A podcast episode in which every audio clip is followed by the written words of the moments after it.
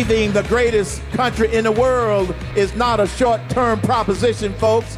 We can save this great nation, but it's going to take all of us. Why? Because we are America. Herman Cain. Herman Cain. Solutions for a better America. This is your host, Herman Cain.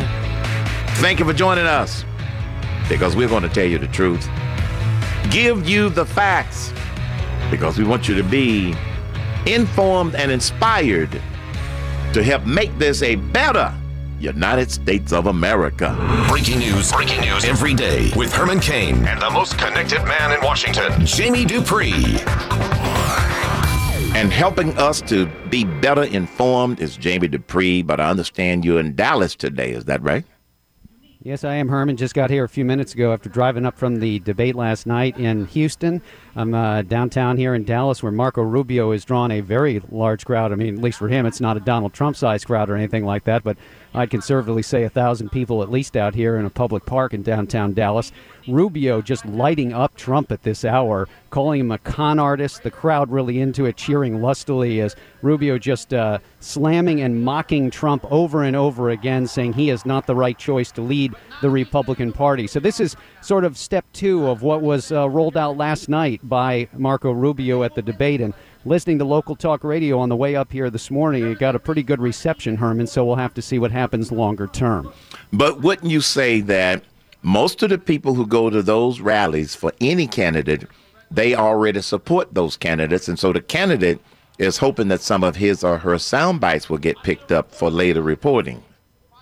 No, I would disagree with you on that. I think you'd be surprised, actually, when you go to these rallies, just how many people come here and who are still looking for a candidate. I would bet that there's a large amount of people here who have been thinking about voting for Rubio. I just interviewed a guy a few minutes ago who said that he had been between Rubio and Cruz for the last couple of months and only decided in the last couple of days that he would come over to Rubio. Frankly, looking at the crowd and the amount of people who are outside the gates and just sort of watching, I think this is attracting a lot of people who maybe hadn't thought about Rubio before. Don't get me wrong. I'm not saying Rubio's going to win the state of Texas or anything like that, but I do think that last night he picked up a little juice in this campaign. Whether it lasts for any length of time, that's another story. Now, on the flip side, you know, the question would be was Donald Trump hit hard in any way that'll affect him negatively? I would say probably not overall, but I think that Rubio started to zero in on some things that we've talked about for a while, and that was when you really dig down into the issues, is Trump going to have a, a, problem in some of these debates with only a few people in them? We saw it on the issue of health care last night, where both Cruz and Rubio kept pestering Trump to say, okay, what's your plan? Uh, Trump would only say that it was the issue of, of allowing insurance to be sold over state lines. He then repeated himself a few times. Rubio had fun with that. And it just sort of lent a little air that for the first time, uh, somebody had knocked Trump off stride in one of these debates. Again, I'm not saying it's a game changer, but it certainly could have an impact on some undecided voters as we roll towards Super Tuesday next week, Herman. Do you think the uh, Rubio Cruz tag team attack on Trump last night was coordinated or uncoordinated, and both campaigns just said you got to go after the leader. Yeah, I don't know. I mean, uh, the the fact is that Cruz also hit Rubio a number of times last night in the debate. So if it was coordinated, uh, you know, there was also some other uh, barbs being aimed at uh, at Rubio as well. Regardless of whether it was coordinated or not, I do think it was effective in some ways in trying to slow down Donald Trump. Now, for Ted Cruz here in Texas, this is certainly an important place for him. Texas is going to have the most delegates available of any state next week on Super Tuesday. And Ted Cruz really needs to win. And it's a twofold thing. Uh, Rubio would like to win here, but I think that's a bridge too far for him. Uh, but probably if Cruz could win here and Rubio could then do some damage later in Florida, we might be, be well on our way to some kind of muddled outcome that'll go for a little while. So I would think the Rubio people would be very pleased with today's turnout and how last night's debate went for them in Houston. Now, is Texas an all or nothing state? And similarly, no, none of these states next week are all or nothing, Herman, okay. and and, uh, and and we'll we'll get into that next week. But it's a confusing series of different rules all around the place in various states. Texas, for example, has two pots of delegates. They have 155 in all. You can qualify for some by winning statewide, or you can qualify in the individual congressional district. In Texas, if you win more than 50% of the vote statewide, you win all the delegates in that pot, and same in the 36 different congressional districts. But the chances in this three way race between you know, and among Rubio, Cruz, and Trump of one person getting to 50, I think probably won't happen. What occurs in that case then is the winner of the congressional district gets two delegates, the, uh, the second place finisher gets one and then the uh, the statewide delegates are handed out proportionally to those who finish with more. I think it's 20% of the vote, if I remember correctly. I don't have my uh, my notes in front of me. So in that sense, nobody can sweep big time next week on Super Tuesday. You can run up the score by doing really well in a number of states. But for example, there's some rules, even like in Oklahoma, where those three congressional district delegates sometimes are handed out one to the top three finishers, even if the top person has 49%. So my short, my extremely long answer to your short question is no, there will not be an opportunity for winner take all next week. That will not start again until March the 15th. Got it. And so, as we look to Super Tuesday, do you recall how many states will be participating on Tuesday? Uh, yeah, it was funny. I just heard a newscast as I was going into Dallas where they told me that 24 states will be voting next week, and I almost drove off the road because that was so wrong. Uh, it's 11 Republican states uh, 11 states for the Republicans, and a slightly a different 11 for the Democrats, actually. But 11 total. There's more than that that will actually be conducting some things, but there's a few non binding states. I think Wyoming and Colorado are having non binding caucuses for the Republicans, if I remember correctly. So 11 states with 595 delegates at stake next week.